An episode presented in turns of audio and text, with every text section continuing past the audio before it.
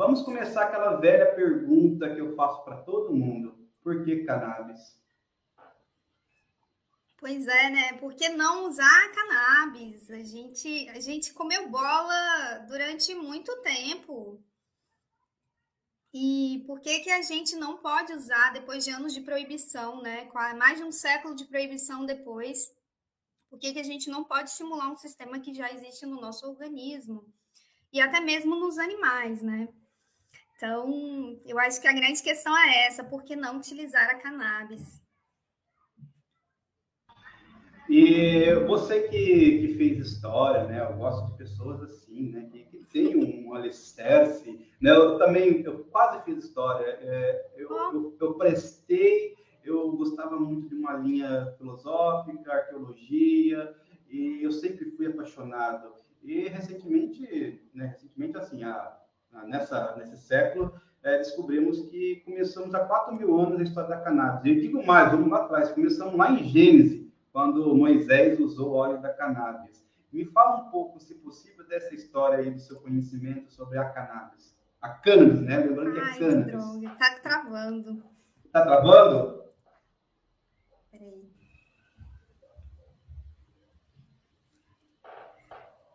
Deixa eu dar uma... Peraí, peraí. Teve um probleminha aqui com a doutora eu, eu acho que para ela tá travando, mas para nós aqui tá tudo ok, pessoal. Acho que dá uma olhadinha aí, eu creio que ela está escutando.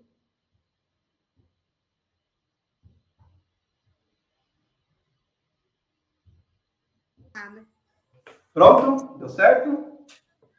Acho que sim, né? Vamos tentar de novo. Vamos tentar de novo. É, falando sobre história e tudo mais, é, nós temos relatos antigos né, na, na medicina em geral, na medicina antiga, até lá na época de Moisés, na Bíblia, sobre o uso da cannabis. É, passa um pouco essa pincelada, já que nós estamos com uma Olha. doutora em História. Doutora em História não, calma, foi só um... só foi uma pincelada. Mas conta mais a história da cannabis para quem está nos ouvindo e não conhece. Vamos, vamos sim. Então, a história da cannabis, ela remete ao neolítico, né? Então, desde quando o ser humano começa a, as mulheres, né? Uma história feminina mesmo, porque a agricultura começa com as mulheres, né? Então, quando as mulheres descobrem então que aquelas sementes poderiam é, ser reproduzidas, é, então descobriu-se que aquela planta, né, poderia ser reproduzida e a partir daí que a plantação da cannabis começa.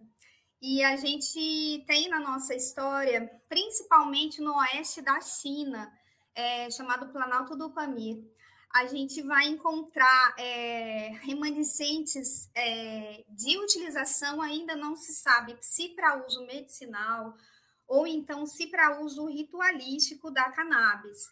É, mais tarde, é, a própria civilização chinesa é, já foi construída. É, claro que naquela época, né, os grandes imperadores chineses eles tinham vasto conhecimento não só de política, mas também de, é, de medicina, então de, de, de cura, de, de, desse vasto conhecimento de cura que a gente não tem hoje, né? Porque hoje a medicina ela é, é como se tivesse separada dos outros conhecimentos, mas na China antiga não. Principalmente é, os grandes pensadores, eles eram médicos, eles eram astrônomos, da forma deles, né? E os grandes imperadores, a gente tem um imperador vermelho que tinha um grande conhecimento sobre a cannabis medicinal e ele falava que era uma planta que uma das poucas plantas que tinha em si o yin e o yang, ou seja, ela era uma planta super equilibrada que a gente poderia utilizar para fins medicinais sem desequilibrar o nosso corpo. Então já dá para ver que eles já tinham até mesmo uma noção de que poderia estar estimulando um sistema endocannabinoide. É claro que eles não falavam isso naquela época, mas já tinha-se várias indicações clínicas, até mesmo para malária naquela época. Que bacana, é uma pincelada muito boa aí, né? Na história para quem não conhece. Mas falando aí do Yin Yang, desse equilíbrio, é, dessa união que a China, né? Se você ler os livros né? Me corrija se eu estiver errado, mas se você lê os livros de agricultura e outras técnicas milenares, você vê que eles fazem essa técnica com outros conhecimentos né, agregados. Igual você disse muito bem isso. E hoje estamos vivendo intensamente essa, essa, essa segregação de, de ideias, ponto de vista. O que você tá, analisa o mercado hoje, principalmente no Brasil? Então, eu vejo no Brasil existe sim, né? A gente teve um, a própria indústria cultural ela, ela segrega, ela, ela separa, né? Então ela, ela produz aquilo que é separado. Então a própria indústria, na, no momento que ela vai existir, ela se, separa os sistemas de produção, né? Então, e dentro do sistema de produção você tem é, os, as vias produtivas, né? Cada um fazendo uma parcela daquele produto. E isso refletiu também na sociedade como um todo e reflete também nos, nas áreas de conhecimento. Então, por exemplo, hoje você troca uma ideia, por exemplo, com um professor de anatomia, é difícil ele te falar sobre clínica, ou é difícil, às vezes, ele te falar sobre uma área que ele não compreende. Então, aquele, aquele cara que trabalha só com, com pequenos, é difícil ele te falar, por exemplo, qual a medicação que ele utilizaria para um grande animal. E a medicina ela, ela foi, é, foi formulando a partir dessa, dessa concepção também, né? Super especializada. É, a cannabis eu tenho muito medo de como que ela vai surgir. Eu pretendo que ela venha aparecendo cada vez mais dentro da medicina integrativa. Falando em medicina integrativa, a, própria medicina integrativa, ela, ela busca usar todo essa, esse sistema antigo chinês, né, da união da medicina, da fisiologia, justamente com os pontos e, e todo aquele ecossistema de tratamentos alternativos, né, que hoje a sociedade científica chama de pseudociência, correto? pois é. Pseudociência. Né? Olha que nome, mais um tabu, né? Mais um taxamento, né? Eu acho que a gente precisa definir melhor o que é ciência, né? Essa, essa definição moderna e pós-moderna de ciência, ela precisa ser reformulada. A gente precisa até criar novos conceitos, porque é, não é somente o que está dentro do que se formula hoje como científico que realmente é verdadeiramente válido. É, isso na minha opinião, né? Mas uhum. assim, é, eu acho que a gente precisa reformular isso. Quantos conhecimentos, quantos tratamentos ficaram viáveis por tantos tempos nossos ancestrais? Hoje a gente, o que a gente bebe de ancestralidade, de saberes indígenas, de saberes dos povos antigos e que a gente utiliza hoje em vários campos acadêmicos, né, dentro da medicina, da agricultura, da agroecologia, da, de, de enfim, é, da biologia, da economia, isso, isso que vem no passar do tempo, né, e, e, e que vem sendo somente pincelado com, com, com a, a, a, o, o, termo ciência, mas hum. se a uhum. gente for analisar muito antes do, de se definir o que era ciência, a ciência já existia, né? É, eu falo, eu falo isso até quando você fala aí, falou da, da, agricultura e tudo mais. Eu, eu, eu vim do interior, eu vim do interior de São Paulo, minha família é produtora e tudo mais. Quando eu vim, né, quer dizer, saí do interior e vim para a capital, São Paulo, as pessoas às vezes perguntavam que horas são? Eu olhava assim, falava, são mais ou menos meio de 10, meio de 15. Aí a pessoa olhava depois, mas como é que você sabe? Aí é coisa antiga. Mas aí, depois que veio a, a ciência moderna, aí mostrou o porquê, né? A rotatividade do sol, posicionamento e tudo mais, meio-dia é uma ciência. Os antigos não tinham aquela, aquela Lattes, ou, Qualis, ou, ou ABNT. Eles não tinham tudo isso e essa ciência agregada. Mas eles tinham, sim, o seu conhecimento e que funcionava muito bem. Exatamente, exatamente. Eu acho que a gente precisa definir melhor, né? Essa, esses critérios acadêmicos, eles são muito fechados em si, assim. Uhum. Né? É interessante você falar isso. Eu também sou do interior de Minas, olha. Então a gente já sabe, né? É, a gente está mais ou menos nesse, nesse. Mas realmente dá para gente. Quando a gente fica no campo, que a gente percebe melhor, né? É...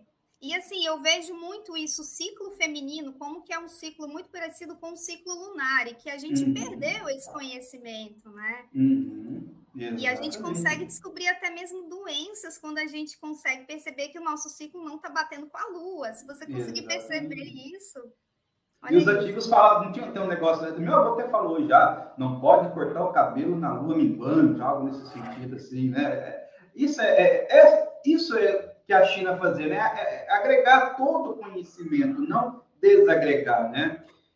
E quando você chegou, é, qual foi o primeiro contato com a cannabis? Qual foi o primeiro contato, assim, que, putz, legal, é, nossa, vi resultado, quero focar nisso, porque você já tem um histórico na medicina integrativa e a, a cannabis acaba que está entrando na medicina integrativa. Como é que foi esse primeiro contato?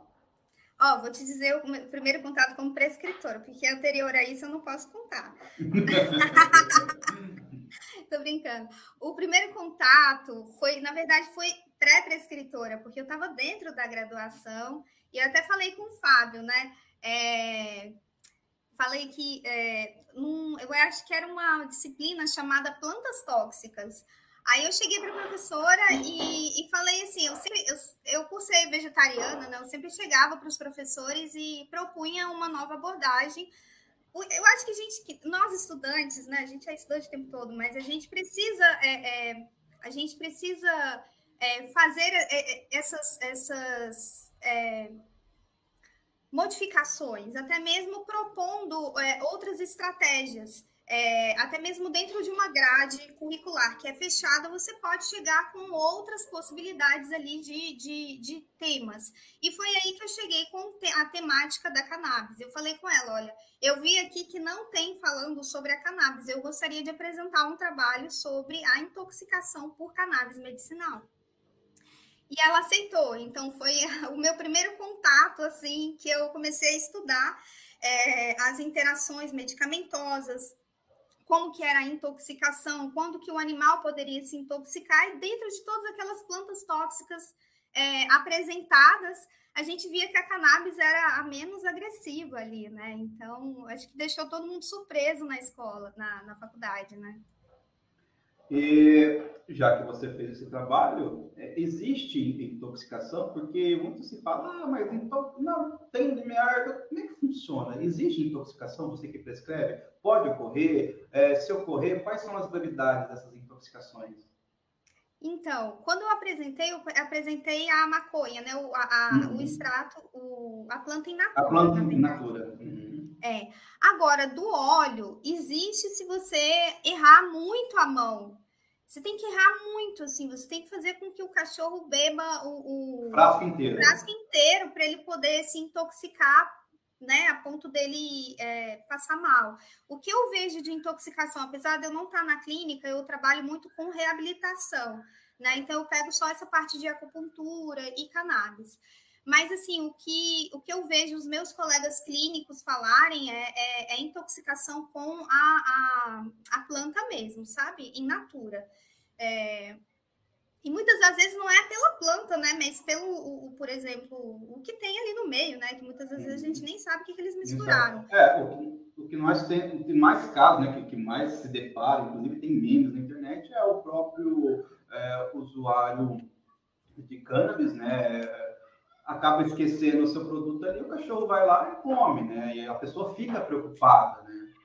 Sim, e assim, o que acontece muito, né? O cachorro comer, por exemplo, o tal do, do brisonha, o brigonha, né? Uhum. É, ele, ele tá passando mal não por causa da planta, mas ele tá passando mal por causa do chocolate. Do chocolate, né? Exatamente.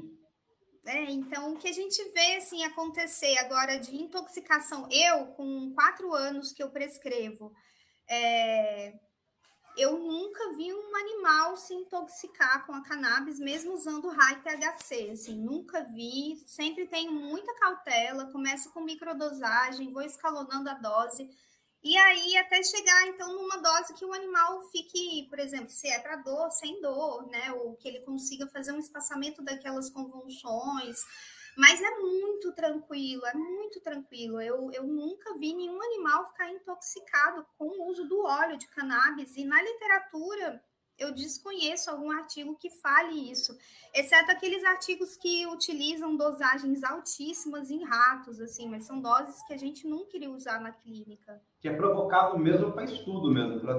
porque até hoje não existe um, um, um, um, conteúdo assim que fala assim, não, esse é o limite máximo, né? Eles tentam, né? Tentam Até acho que tem uma lenda aí, não sei se é, se é verdade, se ocorreu mesmo ou não, de, de, um, de um gorila, um chimpanzé, que foi utilizado, mas ele não morreu por conta da câmera, ele morreu por conta da, da, do monóxido de carbono, né? Se é o que ah. fala, né? Não foi mais ou menos isso? Ah, nesse caso eles fizeram, eles fizeram o bichinho ficar é, inalando. Inalando, exatamente. Então, é igual o caso do chocolate, né? O animal não foi intoxicado por conta da, da, da cana que estava por causa do chocolate, né? Pois é. É, é realmente, assim, isso aí. É, a gente tentar perceber o que está relacionado, né? Mas, assim, eu, eu, o que eu falo sempre com os alunos, a gente não pode ter medo de prescrever o óleo achando que vai deixar o cachorro doidão. Isso não vai acontecer. Vamos entrar na parte da prescrição é, como é que foi iniciar a prescrição? Nós temos aqui nosso grande amigo Fábio, parceirão aqui, que ele conta nas aulas dele, debaixo dos panos, né, Fábio? Nós estamos aqui e tal. Tá? E para você, foi mais difícil, como o do Fábio, foi mais fácil? Como é que está hoje a abordagem clínica para você iniciar um tratamento com cannabis? Como é que foi Olha, no começo e hoje? Desculpa, como foi? No começo e hoje. Ah, então, eu, eu, sou, eu sou meio fora da curva, né, Hugo? Porque eu já comecei trabalhando com reabilitação. Hum. Então, a primeira coisa que eu prescrevi foi a cannabis. Eu não comecei prescrevendo remédio alopático. E hoje, assim, como eu recebo muito cachorrinho que é polifarmácia, né? Aquele cachorrinho que já vem tomando tramadol, gabapentina, galiprana, nanã, tudo mais. Então, é, o que resta para mim na reabilitação é fazer esses, esses tratamentos alternativos. É, alternativo eu digo, né, porque eu utilizo também a fitoterapia chinesa, eu uso muito a homeopatia também. Então foi a primeira, a, a, minha prescrição, né, a primeira coisa que eu prescrevi foi a cannabis medicinal. E isso porque eu já estudava, já acompanhava o Fábio muito antes de formar, né? Então, é, para mim foi, foi muito fácil, assim sabe? Eu acho que quem está nessa área da fitoterapia, quem já vem estudando, eu também já tinha um estudo grande junto com os indígenas de fitoterapia, é, de, a gente fez um levantamento de plantas medicinais na aldeia, então para mim era, foi, foi tudo muito fácil, assim, foi mais fácil até do que prescrever um antibiótico, por exemplo. Que experiência, hein? Como é que foi essa experiência? Conta pra gente. Na aldeia, vamos, vamos puxar isso aí, eu preciso puxar. Isso? Então, isso eu acho que me deu um gás, sabe, na uhum. universidade, uhum. porque como eu, eu tenho especialização em educação para os povos indígenas, né? Eu uhum. trabalhei em Piniquim, aqui do, do, norte do estado do Espírito Santo, que é onde eu moro uhum. hoje. Uhum. E então, lá a nossa experiência foi com a pedagogia da alternância, alternância de tempo e espaço de educação. Era um, um projeto do governo federal é, que foi desmantelado pelo novo governo e que, e que propunha é, justamente aquilo que a gente estava falando no início, que era é, acabar com essas especializações. Assim, a gente tinha quatro professores em sala ao mesmo tempo, às vezes quatro, às vezes cinco. Então a gente separava o conhecimento por áreas, né? Então a gente trabalhava dando aula para os indígenas, é, na verdade, a gente mais era aluno do que professor, obviamente, a gente, assim, tirando todo esse nosso desejo colonizador, né, é, de alfabetizar, mas na verdade não era isso, eram, eram alunos adultos e que a gente aprendia muito mais do que, é, do que ensinava. Era, era um programa que, que previa, pre, tinha, tinha como proposta essa, esse tipo de pedagogia de alternância que faz com que você não veja o conhecimento como algo é, fechado. Então, você tem uma grade curricular hoje que você vai seguir dentro da universidade, né? Aquilo pode mudar ou não, você tem a optativa, você tem a obrigatória. Mas, junto com a comunidade indígena, quem fazia é, todo o programa é, eram os próprios alunos junto com a gente. Então, de acordo com as demandas da própria comunidade, a gente levantava os temas e cada professor de cada área específica, então, por exemplo, eu era da área de humanas, é, a gente desenvolvia aquele tema dentro da nossa área de acordo com a necessidade da aldeia. Então, eram quatro ou cinco professores, o quinto professor era o professor de tupi, né? Porque eles estavam resgatando a língua, então, é, então a gente tinha aula de tupi junto dele, né? E a gente conseguia, então, tratar como temas, por exemplo, quando a gente fez o levantamento de plantas medicinais, eu trabalhei o histórico dessas plantas medicinais e o momento em que, em que, elas foram se perdendo. E quais eram, por exemplo, os anciões e anciãs da aldeia que utilizavam e resgatavam aquele saber ancestral. Então, é, a gente trabalhava com um tema e dentro desse tema a gente jogava, então, esse conhecimento para as diversas áreas, né? E dentro desses povos, é, a cannabis, como é que é visto?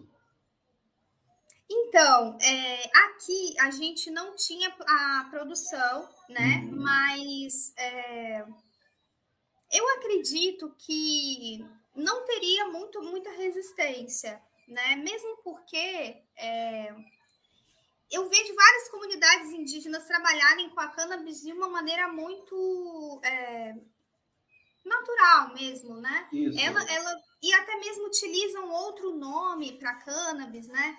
É, e, e, eu já vi até, até mesmo na minha família, né, vovozinha chegar e falar, ah, eu usava essa plantinha aqui, é, o nome dela é fulano de tal, usava pra de cabeça. é, tipo isso, um outro nome às vezes que eles usam. Né? Eu já vi é, também. É, é, é, muito interessante essa visão antropológica, né? Porque no Brasil é, vieram pelos escravos, né? Tudo tem indícios que vieram pelos escravos. Até então, nossos os índios nativos americanos não, porque não tinha esse contato, né? É, e depois, posteriormente, foi, foi sendo introduzido é, nas comunidades africanas, nos quilombos, e automaticamente os, os, índios também, teoricamente, eram parceiros desses quilombolas e acabaram tendo um primeiro acesso. E é muito curioso esse bate-papo, né? Eu gosto de saber o outro lado, de outras visões né, antropológicas, principalmente a parte indígena, né, que trabalha há, milênios com, com, as ervas medicinais. Né, e perguntar de cannabis é uma curiosidade. Então, é bem aceito na comunidade. Eu acredito que sim, assim, é, é porque hoje a gente tem uma urbanização, um processo de urbanização muito, uma cicatriz muito grande dentro uhum. da comunidade que eu trabalhei. Eu não, não vou saber te dizer dentro das outras comunidades, uhum. mas pelo que eu já li, é real, né? O que a gente viu, né? Os negros trouxeram a, a, a cannabis, né? E mais tarde foram escravizados. Então, esses povos. E o próprio processo que a gente viu também é, de higienização da sociedade né, no século XX, e, e própria, o próprio proibicionismo está ligado né, a esse processo mesmo que aconteceu é, de desvalorização de tudo que era indígena e negro, e negro. principalmente negro, né? E, e como foi, foi, originário, então, quem trouxe, né? Foram os negros, trouxeram para cá. Então, foi esse processo que aconteceu. E, e eu acho que, que a, a existência do quilombo foi exatamente importante por causa disso, para manter, né? Não só a cultura. É, não só a cultura entre eles, os rituais, mas também é, a medicina, né? Que eu acredito que sobreviveu bastante dentro é, das comunidades quilombolas, né? Que eram comunidades de resistência que a gente tinha.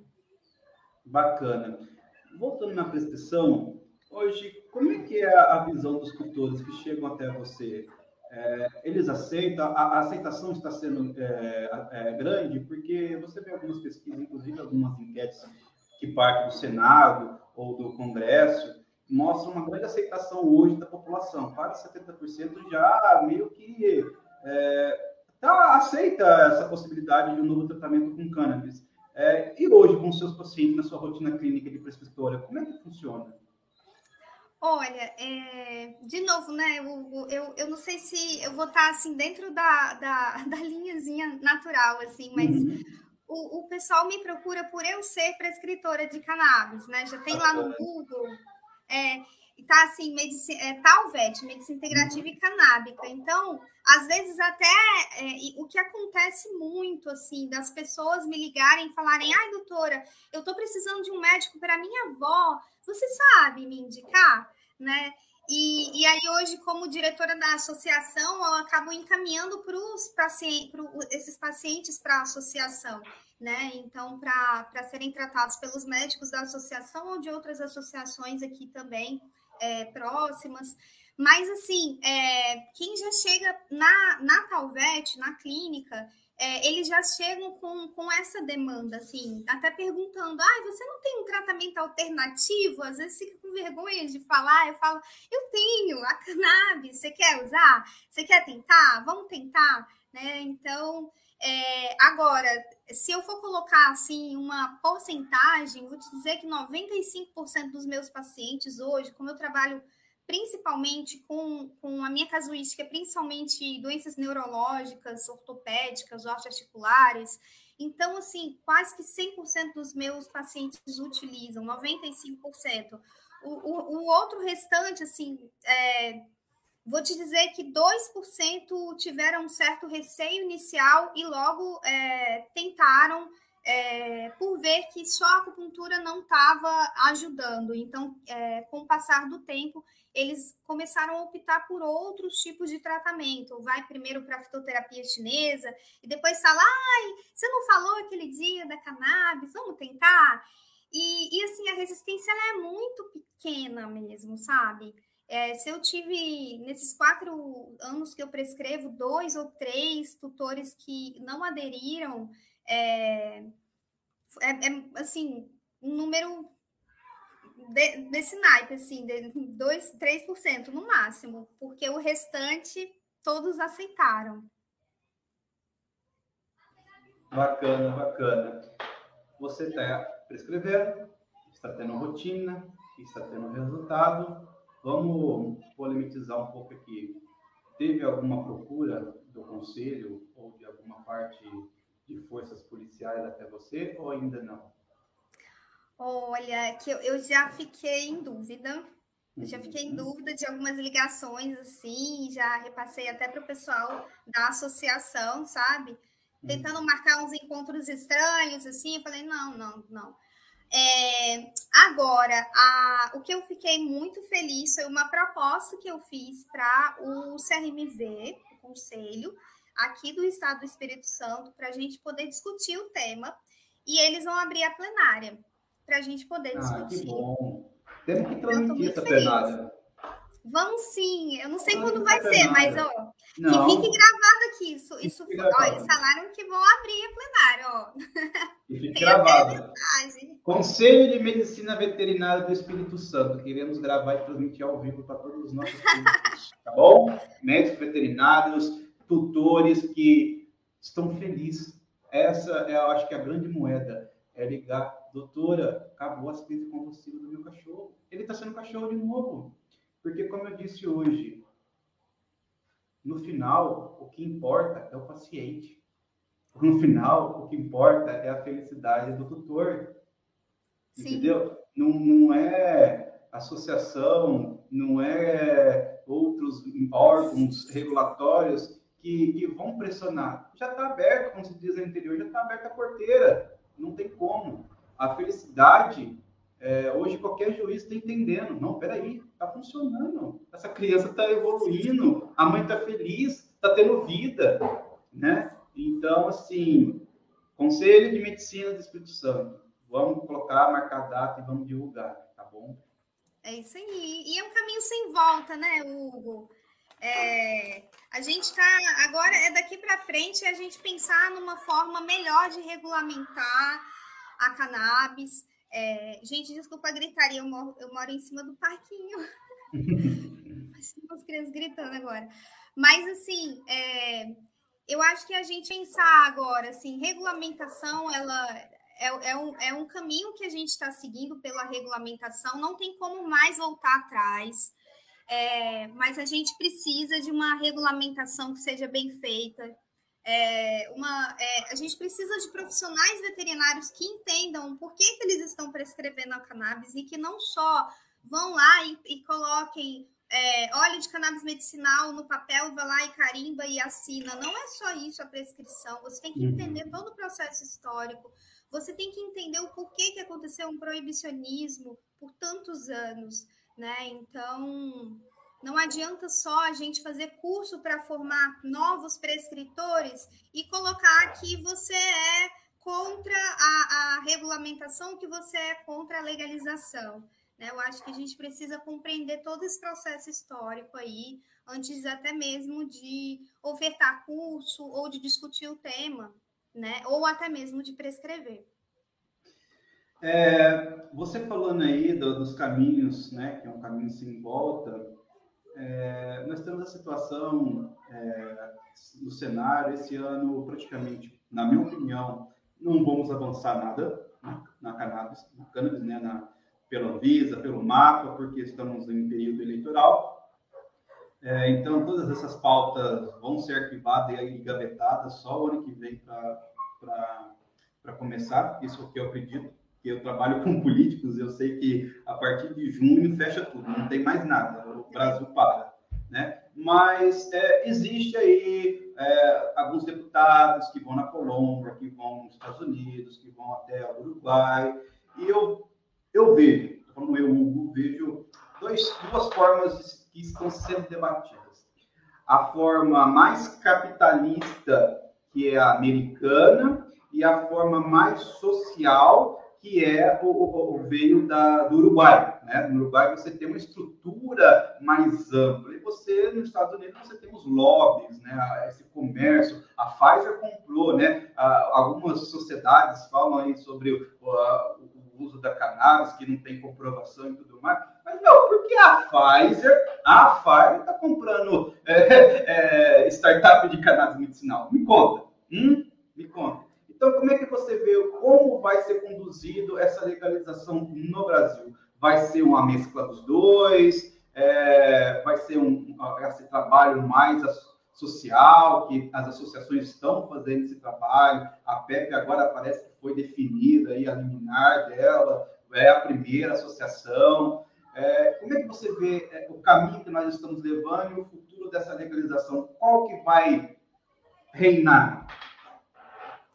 Pois é, né? O, infelizmente, a gente muitas das vezes tem que optar pela via é, do capital para poder conseguir alguma é, entrada dentro do, do, Congresso, né? Assim, muitas das vezes a gente tem que participar de reuniões que você chega lá e, e, e, e seu estômago começa a revirar enquanto você está ouvindo aquele monte de deputado falar muita coisa aleatória mas a gente tem, muitas vezes a gente até estava discutindo isso esses dias, né, na associação, é, o que tem para hoje, né? É, infelizmente, assim, esperar que um, um governo, a gente está tá saindo de um governo de extrema direita, assim espero que a gente esteja saindo, assim espero que a gente mantenha a, a, a nos, um ponto de assim equilíbrio. Espero, né? É, e até mesmo eu, eu espero muito continuar sob um governo democrático no ano que vem, né? Que assim, tá tudo muito nebuloso ainda. Uhum. Mas, assim, é, infelizmente, esperar que, que haja uma, uma boa receptividade ainda mais por parte dessas grandes empresas, esses lobbies que estão que vindo. E a gente está vendo esse processo acontecer sob os nossos olhos cada dia, cada semana é, é uma empresa diferente que me liga querendo fazer propaganda de óleo. É, para eu poder prescrever no meu consultório. Então, assim, é, eu acho que a, a, legalização, né, ou a regulamentação, ela vai acontecer pela via mais grotesca que tem. E, assim, o que, é, o que, menos, o que é menos a gente esperava que viesse a acontecer, mas infelizmente, até mesmo as associações, a gente fica num beco sem saída, ou é aquilo ou não é nada, entendeu? Uhum. Então, é, é, muito complicado. É, é, são determinantes, assim, muito, muito fechadas, muito quadradas, e que se você não aceitar, muitas vezes você pode perder a oportunidade, né? Então, é muito complexo a questão do Brasil, né? A gente tem um, um, campo agricultável muito grande aqui, existe óleos muito grandes aqui para o Brasil, o Brasil é muito grande, é, então eu, eu tenho muito medo do que possa vir a acontecer, sabe? E para a gente, a gente fica nesse, é, nesse meio tema, assim, não, não eu, eu, vou te dizer que eu, eu não sei o que, que, vai acontecer, até mesmo com a, a, regulamentação na veterinária, assim, eu tenho muito medo do que possa vir a acontecer, de que forma que essa regulamentação vai acontecer, sabe? Eu tenho muito medo. Você acha que pode não vir? O mapa falou assim: veterinário não, não prescreve cannabis.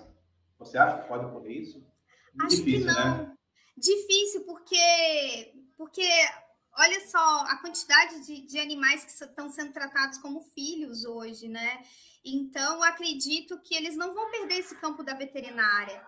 Né? Então, hoje é muito comum a pessoa levar o, o, o filhinho, é, cachorro na, no veterinário. Há 10 anos atrás não, não era tão comum, né? Hoje não, né? Principalmente na classe média, né? É, então, muitas das vezes o, o, cachorrinho ele tem a dermatologista, ele tem a, a, tem a, a, pessoa da reabilitação, tem o cardiologista que acompanha. Então, a gente está vendo essas especialidades, até mesmo na veterinária. Então, vai ser um campo muito grande, está sendo, e eu posso, assim, visualizar muito facilmente isso de acordo com essas empresas que me ligam, sabe? E que ficam buscando até mesmo aliciar os médicos veterinários para o é, campo de pesquisa e de ação de, de pesquisa não, mas de ação deles, né? De venda e de comércio. É, então, acredito que eles não vão perder o campo da veterinária, não. E, e, a gente conhece né, os veterinários e o conselho. Né? Cada, um, cada um tem o seu pensamento, né? Cada um tem a sua boquinha ali para angariar, né? Eu tenho muito medo de como vai vir isso, mas... É, eu conheço até um tempo atrás, eu estava estudando por conta disso, dessa minha atividade, o lobby, né? O lobby ele é muito, muito fechado. A bancada ruralista, por exemplo, Travei. já já está aqui. Tá bom? Travei. Agora voltou. Voltou? Voltou. Não tá. te ouvi, desculpa.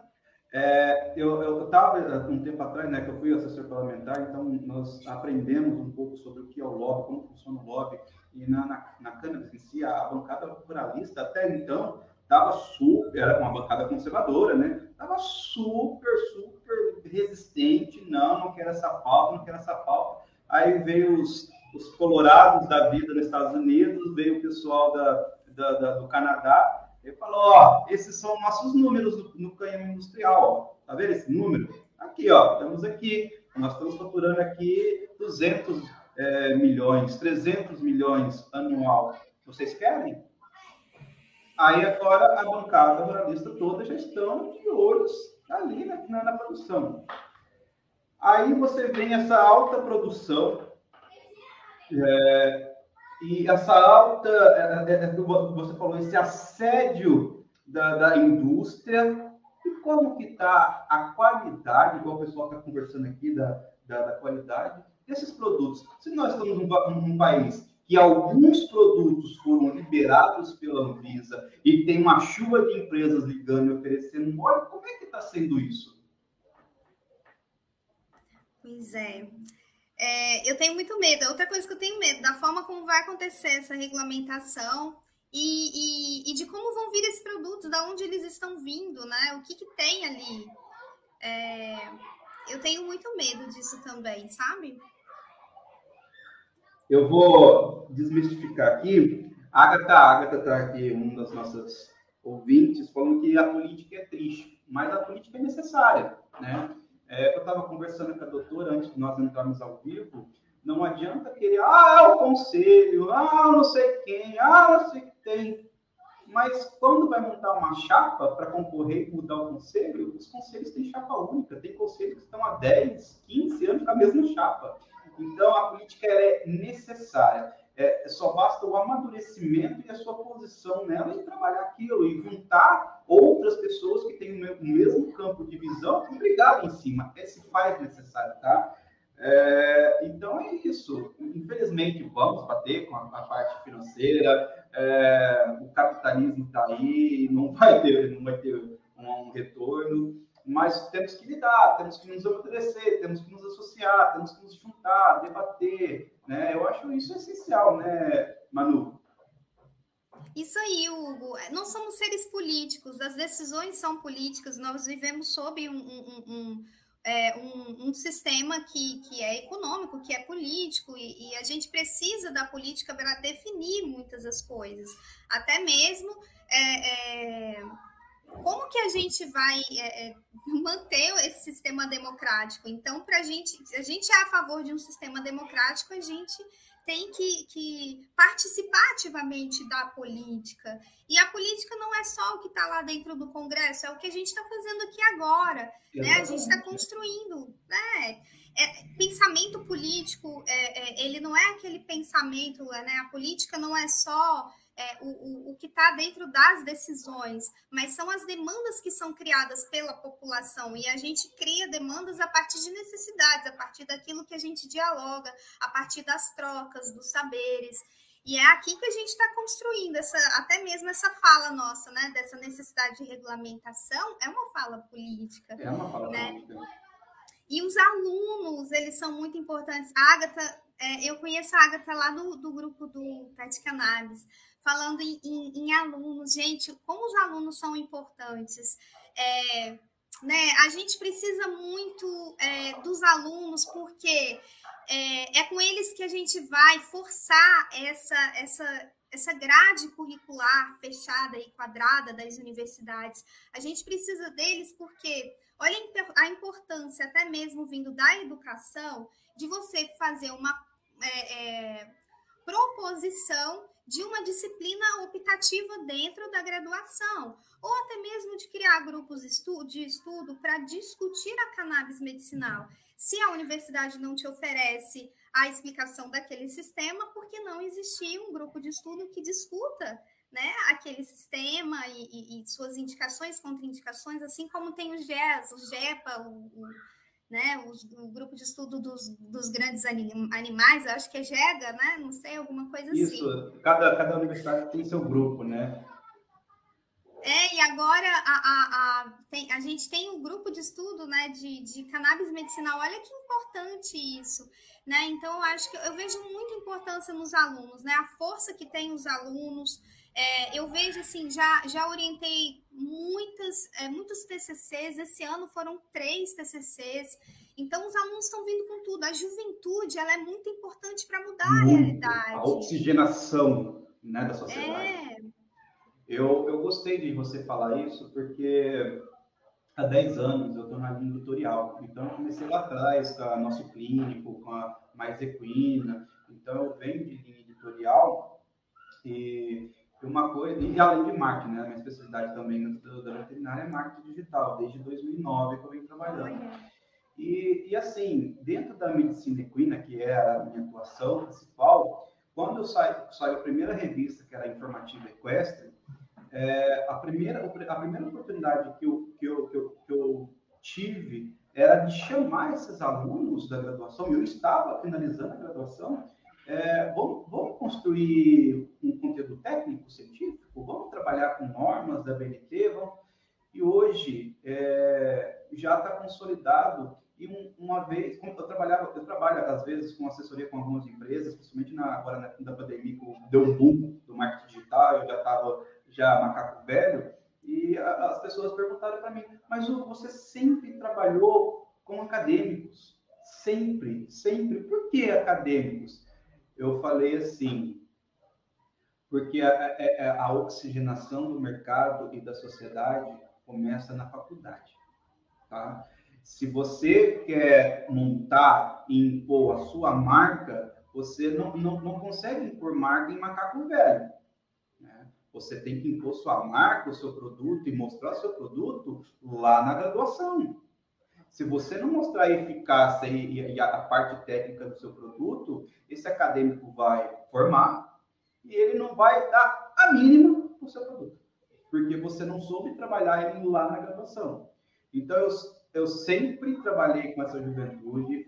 Hoje eu estou há 10 anos, estou com uma equipe grande. É, eu tenho orgulho de dizer que passaram mais de 300 estagiários nesses 10 anos. É, grandes, grandes, grande parte desses estagiários hoje estão no mestrado, estão no doutorado. eu tenho uma, uma estagiária que está no pós-doc nos Estados Unidos, ela está super feliz e passou por mim. E isso é gratificante. É, é, é, é, esse trabalho que nós estamos fazendo, inclusive na Vaticana, de fomentar a, a, a, o relato de casos da medicina canábica, para que as pessoas possam ter acesso, porque é outra luta que eu tenho. Que adianta eu ter artigo científico ter conteúdo técnico, mas ficar lá na biblioteca, no fundo do baú, onde ninguém da sociedade vai ter o interesse de estar. Porque nós sabemos da sociedade que nós vivemos, 70% é de analfabetos funcionais, sabemos disso. Né? Então, nós temos que facilitar esse acesso a, a, ao público em geral. Então, você que está escutando aí a, a, nossa live, fica um convite. Quem quer é, escrever com técnicas e tudo mais, nós estamos todo o apoio gratuito. E na, na Vaticano tem um, um ponto mais especial que eu estou fomentando, é veterinários que estão prescrevendo cannabis. Tem relato de caso, mas não tem tempo. Eu tenho uma estrutura enorme acadêmica de veterinários, estudantes que estão ali na cor da pele da juventude querendo escrever o seu relato, totalmente gratuito, para nós disponibilizarmos isso gratuitamente para a sociedade. Então, se nós quisermos construir uma, uma, uma liberação é, fundada com técnica, com um artigo é, é, técnico e mostrar para a sociedade, temos que começar hoje. Tá? Então, fica aí o convite. E eu fico feliz, Emanuel, que você traz essa, essa parte da juventude, porque é uma coisa que os antigos batem muito a cabeça. Mas por que acadêmico? Tá aí a resposta. tá aí. Ai, Hugo, e eu fico muito feliz de saber que vocês têm esse trabalho editorial. É muito importante para gente. A gente precisa publicar, cara. A gente precisa. A gente fica só dentro da clínica também. Não adianta nada você ficar lá se eu for pegar os arquivos que eu tenho, eu tenho muita coisa, cara. Eu fico olhando falando, meu Deus, por que, eu não, não publiquei isso publiquei. ainda? Né? A gente precisa, é tão importante esse trabalho, né? É um trabalho é, que, que a gente precisa, essa comunicação, né? Ela é muito, muito interessante da gente fazer, de ter mesmo esse apoio alternativo, né? Isso que você falou é, é real. É, os acadêmicos eles são tão importantes que você vê essas grandes empresas aonde? Nas semanas acadêmicas, né? Você vai ver as empresas de, de anti-inflamatório, de antibiótico, estão todas lá dando presentinho para os alunos no final da semana acadêmica. Esse aliciamento, eles sabem o que eles estão fazendo, isso é lógica de mercado, né? Lógica de mercado, isso é o marco mais antigo que existe na humanidade né? Se eu tenho se eu tenho uma tribo e eu tenho um produto porque essa tribo vai vai me, me prestigiar, então eu vou investir pesado, né?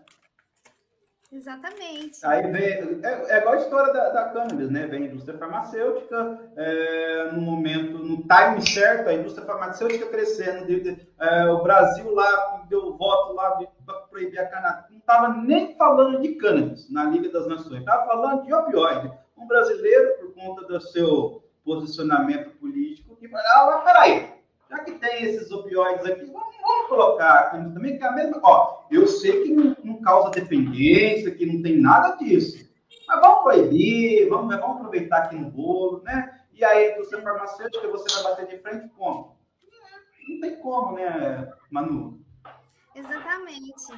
E vamos aproveitar agora esse momento, né? Essa abertura que a gente está tendo é, da forma que seja, mas a gente precisa a gente precisa aproveitar o momento. É um momento que está tão em voga que eu estou vendo é, outros veterinários que antes falavam que a cannabis era coisa do diabo, prescrevendo o CBD isolado. Nossa, essa foi boa, hein? É do diabo prescrever CBD isolado, hein? Menino, eu já, já ouvi tanta coisa assim, falar, nossa, seu cachorro vai ficar doidão. Veterinário falando isso, e tô, tô parando de usar o remédio, né? Desses poucos porcentos que eu tive aí de, de não aceitação do medicamento, às vezes pela, pela própria fala do outro veterinário especialista é, em outro assunto e que não tem nenhum conhecimento sobre cannabis medicinal. E e assim, quando a gente vê, né, hoje, aí eu, eu, eu, comecei a ter essa semana, até falei com a minha estagiária, gente, olha, as pessoas que antes falavam mal estão prescrevendo CBD isolado. Eu passo, né? Eu só eu espero que estudem, né? Que eles estavam passando CBD isolado para dor, né? eu, tenho, eu tenho um testemunho na minha família, eu venho de família evangélica, de oito gerações de missionários, eu conheço várias, vários pastores, entendeu? Por conta da família. É, até, até uns três anos atrás, quando eu assumi, não, estou estudando cannabis medicinal, estou apostando na cannabis medicinal, né, por conta de, dos acessos que eu tive, e aí chegou no medicinal. Na hora, eu nossa, não sei o que tem, meu Deus. Eu... Hoje, eu recebo ligação da minha avó e falo, como é que eu compro? Porque eu estou precisando das minhas dores. Aí eu, sabe como é que eu combati? Com, com a, a, palavra, né? Não, não fala, uh, conhecereis a verdade, a verdade vos libertará. E quando você mostra é, passagem, foi assim que eu libertei minha família. Passagens, ó, usou. Ó, Moisés lá, o cana, não é o cana de cana de açúcar, pelo amor de Deus. Estamos falando da região na Mesopotâmia. Estamos falando ali na, no berço do Oriente Médio. Não tinha cana, entendeu? Exatamente. Entendeu? Então, assim, ela. Não era cana de açúcar. É, entendeu? Eu, poxa, e hoje tem na minha família uma aceitação é, assim, muito grande. Eu fico muito feliz que nós, cada dia, estamos desmistificando a erva do diabo. É, exatamente. Tá, tá na Fátima Bernardes, tá no, no Globo, tá em vários lugares, né? Então as pessoas veem isso e aquilo fica na cabeça delas. Então, eu, eu, vejo, às vezes umas senhorinhas ligam pra gente lá na clínica e falam: Ah, eu tava vendo que é para dor, vocês prescrevem para humanos também? Aí a gente sempre encaminha para o médico, né? Tem toda aquela aquela acolhida para se fazer. Uhum. Mas a gente já vê essa desmistificação. Hoje minha família toda usa, minha mãe usa, minha irmã usa. É, e, e assim, super tranquilo também. Então, é, há 10 anos atrás a gente não conseguiria fazer isso. Que bacana, que bacana. É... A felicidade para você, porque eu vejo esse sorrisão falando de decisão. Como é que é, principalmente quando você vê o animal se recuperando? Como é que é isso? Essa, esse empoderamento, poxa, funciona, é isso que eu quero. Ai, Hugo, né? Acho que toca lá no, no fundinho. Vamos pegar Mas... essa parte de, de filosofar, né? Lá no fundinho. Rapaz, então, é muito bonito, né? Você, você pegar, e até mesmo eu que trabalho com acupuntura, né? Que as pessoas já chegam assim, nossa, como é que essa agulhinha vai fazer efeito? E aí no outro dia o cachorro já tá andando, né? Um, um paraparético, no outro dia já tá andando. E com a cannabis, cara, é incrível. Eu já tratei de uma paciente que veio aqui só para prescrição da cannabis. Ela morava quatro horas de distância da cidade, de, de Vitória, aqui da capital. E ela veio porque a cadela estava com sinomose na fase ativa. Ela falou: Eu, eu quero usar a cannabis. A, a cadela estava evoluindo para uma tetraparesia é, já, sabe, com dificuldade de deglutir. Em menos de um mês a cadela estava correndo. E você fala, cara, né? É, é, e a, outra coisa, é. é, outra coisa, qualidade de morte, não só a qualidade de vida, você dá a qualidade de vida para o animal, mas uma qualidade de morte. Isso é muito importante para o tutor. Importantíssimo. Importantíssimo. Gente, eu recebo, estou até fazendo um relato aqui de é, costrilho botulínico em um, bulldog francês. O veterinário estava desesperado. Falou assim, é, é, é a última é a, a, última saída aqui que todos os alopáticos não estão tá dando efeito. Vou meter a, cana medicinal se você vê o vídeo do cachorro que tava duro, correndo, Ai, cara, então... não tem preço, cara, não tem preço, não tem, preço. Não tem dinheiro do mundo que paga, como eu disse mais uma vez, não tem associação, não tem nada que impede é, a nossa aventura com esses resultados. Sim, e não só aventura, né, cara? Por mais que estejamos com, com nossos dados pré-clínicos aqui, que a, a, acho que a, a grande pergunta, né? É, e os estudos científicos? Tem estudos, né? Que sempre a gente tem que passar por essa porta, né? Então, olha, a gente pode não ter por causa de todo o proibicionismo, não ter, uhum. assim como os opioides têm, né? Aquela, aquela carga grande, né? De, de, de referências científicas, de publicações, duplo cego randomizadas, mas é, nós temos muitos estudos pré-clínicos, e isso é muito importante para a gente hoje, porque vai ser a partir deles que a gente vai conseguir construir é, toda, todo esse arcabouço científico que a gente vai utilizar daqui a 10 anos, entendeu? É isso que, que é importante, a prática clínica, né? E vai dizer que não tem comprovação, mas quem diz isso é porque não usou na clínica, não né? usou. né? Me desculpe. É como um, uma notícia que eu li, né? Um policial que combatia o tráfico, né? E, e, ficava ali até o dia que a filha dele precisou. E aí ele viu, mudou totalmente a chavinha. Eu combati, agora eu não combato mais. Né? É isso. É, o dia que precisar usar na família, aí muda, aí muda toda, toda a ideia. Porque a, a ideia ela é, ela é formada, mas nós temos que ter a humildade de reformular essas ideias e reconhecer, né? Porque é, é, é tem pessoas que, que, querem viver no século XIX, né? Então Sim. você bate e, e, essa juventude, igual eu estava falando anteriormente, não quer viver no século XIX, né? Quer viver no século 23 né? Na Exatamente. utopia, onde tudo é legal, tudo é bacana, e você, é, eu tenho essa visão libertária, é, o Estado não tem que é, é, é intervir nas minhas escolhas. Eu que tenho que escolher. Se for uma escolha ruim, eu pago por isso. Se for uma escolha boa, eu tenho que ter essa escolha, né? É, é basicamente isso, é essa visão que nós estamos trazendo, principalmente com esse bate-papo.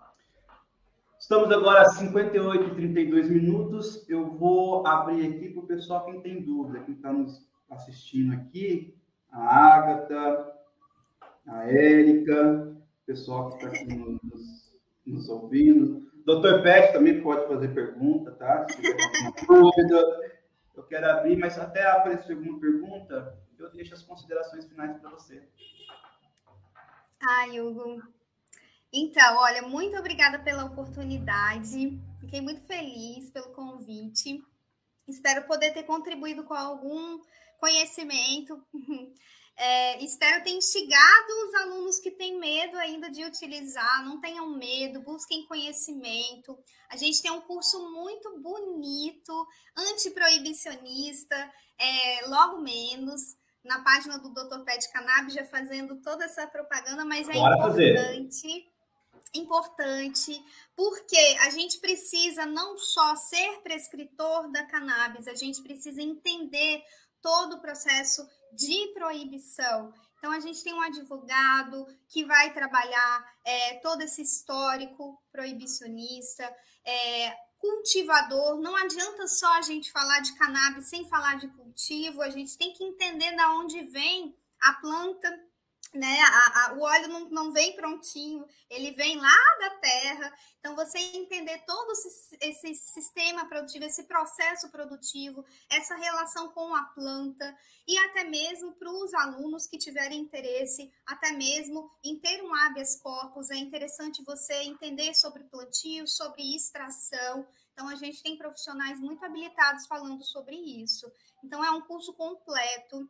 Eu fico aqui o meu convite para os alunos que têm interesse é, em fazer esse curso. É, e é isso, eu, eu espero é, ter novas notícias no ano que vem, né? Espero que nós estejamos sob um governo democrático para que a gente é, é, continue avançando nessa luta pela regulamentação da cannabis medicinal. É, eu vou falar aqui uma posição antes de nós finalizarmos. Para mim, um mundo utópico, feliz e ideal para os médicos veterinários, você falando de cultivo, é ser que nem lá na, no Colorado, né? O seu o coffee shop tem no fundo sua plantação, né? Imagina no mundo tópico é, do fantástico mundo de Hugo, é, nós médicos veterinários podemos ter a nossa plantação no fundo para atendermos a necessidade dos nossos pacientes. Não seria incrível? Seria incrível. E para pesquisa, então, se a gente puder plantar na universidade, olha só que legal. Muito bacana. Agatha, muito obrigado pela participação. É, estendo o convite, a casa está aberta, todas as evoluções que você tiver, a, parte do conselho, entre em contato com a gente. Gratidão mesmo por estar aqui conosco, compartilhando é, um pouco desse seu vasto conhecimento. Muito obrigado, viu? Obrigadão, Hugo, também. Tchau, tchau. Boa noite, sucesso. Boa noite, todo mundo, gente.